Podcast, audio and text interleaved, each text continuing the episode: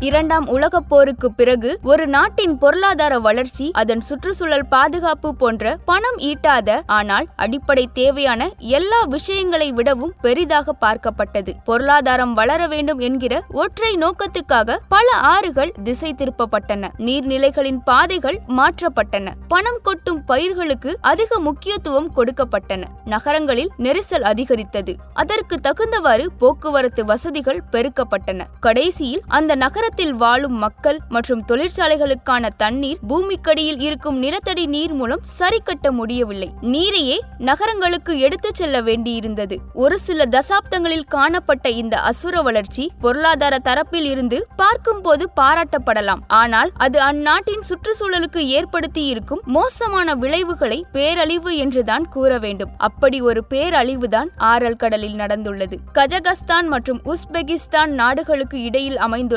ஆரல் கடல் உண்மையில் ஒரு ஏரிதான். ஆயிரத்தி தொள்ளாயிரத்தி அறுபதுகளில் இந்த ஏரி சுமார் அறுபத்தி எட்டாயிரம் சதுர கிலோமீட்டர் அளவுக்கு பறந்து விரிந்திருந்தது. மேலும் இந்த ஏரியில் இருந்த நீர் சற்றே உப்புத்தன்மை கொண்டதாகவும் இருந்ததால் கடல் என்று அழைத்தனர். ஆரல் கடலில் ஆயிரத்தி தொள்ளாயிரத்தி அறுபதுகளில் மீன்பிடி தொழில் அமோகமாக நடந்து வந்தது. அமுதாரியா சீர்தாரியா ஆகிய நதிகள் ஆரல் கடலுக்கான நீரை வழங்கி வந்தன. சோவியத் ஆட்சியில் உஸ்பெகிஸ்தானில் உள்ள பல நகரங்களில் பருத்தி பயிரிடுவது அதிகரித்தது. விவசாயத்துக்கு அதிக நீர் தேவை என்று கூறி இரு ஆறுகளில் இருந்து ஆரல் கடலில் சென்று கலக்கும் நீரின் அளவு கணிசமாக குறைக்கப்பட்டது. இதுதான் ஆரல் கடலில் அழிவுக்கு மனிதர்கள் போட்ட முதல் பிள்ளையார் சுழி. இதன் விளைவாக இன்று ஆரல் கடலின் பரப்பளவு வெறும் இருபத்தி ஐந்து சதவிகிதமாக சுருங்கிவிட்டதாக செய்திகள் வெளியாகியுள்ளன. ஒரு காலத்தில் பஞ்சாப் மாநிலத்தை விட பெரிதாக இருந்த ஏரி இன்று கோவா மாநிலத்தை விட சிறியதாக சுருங்கிவிட்டது. மனித இனம் உண்டாக்கிய மிக பெரிய இயற்கை பேரழிவு என்றால் அதற்கு ஆரல் கடலின் அழிவை குறிப்பிடலாம்.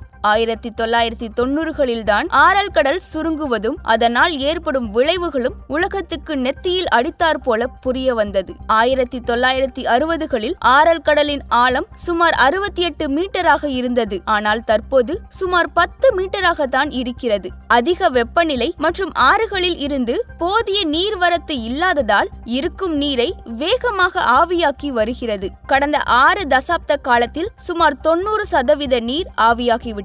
ஒரு காலத்தில் உலகின் நான்காவது பெரிய ஏரியாக இருந்தது. தற்போது அழிவின் விளிம்பில் தத்தளித்துக் கொண்டிருக்கிறது. ஆறுகளில் இருந்து ஆரல் கடலில் நீர் கலப்பது மழை பொழிவு நீர் ஆவியாவது ஆரல் கடலில் உள்ள நீர் மெல்ல வடிவது என பல காரணிகள் கணக்கில் எடுத்துக் கொள்ளப்பட்டு அதை சரி செய்ய வேண்டும் என்பதால் ஆரல் கடலை உயிர்ப்போடு வைத்திருப்பது மிக சிக்கலாகி உள்ளது. மேற்கூறிய நான்கில் எது பாதிக்கப்பட்டாலும் ஆரல் கடலில் உள்ள நீரின் அளவு மற்றும் தரத்தை அது கடுமையாக பாதிக்கும். ஆரல் கடல் சுருங்க தொடங்கியதில் இருந்து அப்பகுதியின் காலநிலை கடுமையாக மாற்றம் காண தொடங்கிவிட்டன. ஆரல் கடல் வற்றி அதன் அடிமண் வரை தெரிய தொடங்கிவிட்டது. ஆற்றின் அடிப்பகுதி மணல் காற்றில் கலந்து ஏற்படும் புகைமூட்டம் போன்ற சூறை காற்றுகளை ஆரல் கடலுக்கு அருகில் உள்ள மக்கள் அடிக்கடி எதிர்கொள்ள வேண்டியிருக்கிறது. சுருக்கமாக ஆரல் ஏரியின் மணல் அப்பகுதியின் காற்றை கடுமையாக மாசுபடுத்தி வருகிறது. ஆரல் கடலில் நீர்வரத்து குறைந்ததால் அதன் உப்புத்தன்மை அதிகரித்து வருகிறது. ஆரல் கடல் தற்போது ஒரு மிகப்பெரிய உப்பை சேகரிக்கும் நிலமாக மாறிவிட்டது. ஆரல் கடலின் அடிப்பகுதியில் அதாவது